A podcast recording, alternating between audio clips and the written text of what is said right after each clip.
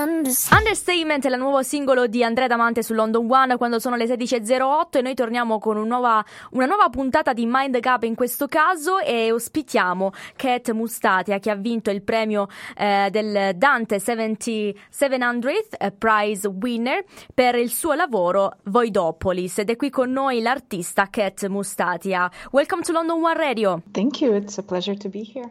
Thank you Kat. So we were talking about your prize that you won in occasion of your artwork, which is Voidopolis. And it's very important because uh, you won this prize for the Dante 700, and it means that this artwork has something in, in common, or probably you've been inspired by our poet Dante. Yes, absolutely. Um, the project is a retelling of Dante's Inferno as if I'm walking through the streets of New York City during wow. A pandemic. Wow, that's incredible. So I imagine it's like that you were looking at the reality, at what we were experiencing in those days in the lockdown as basically an inferno, like people going crazy uh, and also mentally, you know, it's been very difficult. Yes, absolutely. And it was a way of talking about something that felt really hellish at the time, which was the the sense of things disappearing and and people disappearing into hospitals and not coming out, and just the sense of um, everything being deserted, the street city streets being deserted, and um, just um, yeah, how how how it really felt like we were in the middle of a cataclysm. In fact, Voidopolis is a digital performance about loss and memories.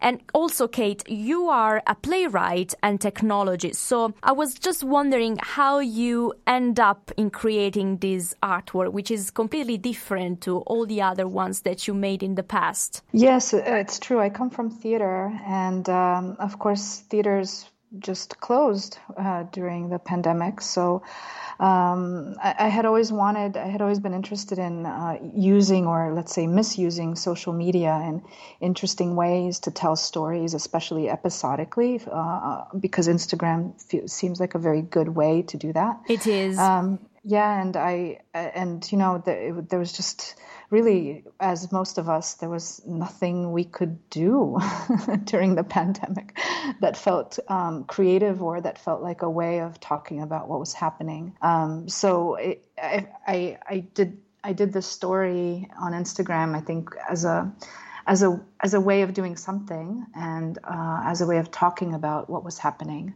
Um, and because you're using augmented reality, how we can interact and also watch this artwork? Yeah, so originally it unfolded on Instagram in a yeah. series of 45 posts. Oh, okay. Um, and, those posts have since been erased. Uh, that that was always uh, going to be the plan. We were going to, uh, I, I, was going to really tell this story, and once I'm done with the story, the culmination of all this loss was just that it is itself lost. The story, um, but uh, now it will become available at, in the form of a book that can be read with an augmented reality app, and the augmented reality app. Um, uh, animates the images so that you can read them. Ah. And uh, and otherwise, what you see in the printed book is is a kind of decayed images. So the remnants of the of the images, the end stage of a of a kind of process of disappearing.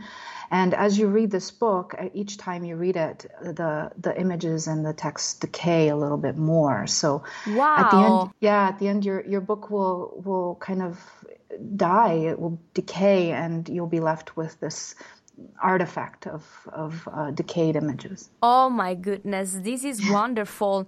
No, really, really, I like even how you use technology by making art, you know? And I was mm-hmm. very interesting even to understand your position towards technology because not so many people are in favor of it. What do you think about it? Uh, well, I, I, do think that uh, new technologies are always uh, being created, and and then new media are always being created and, and listed toward art. I, I think you know in the last century.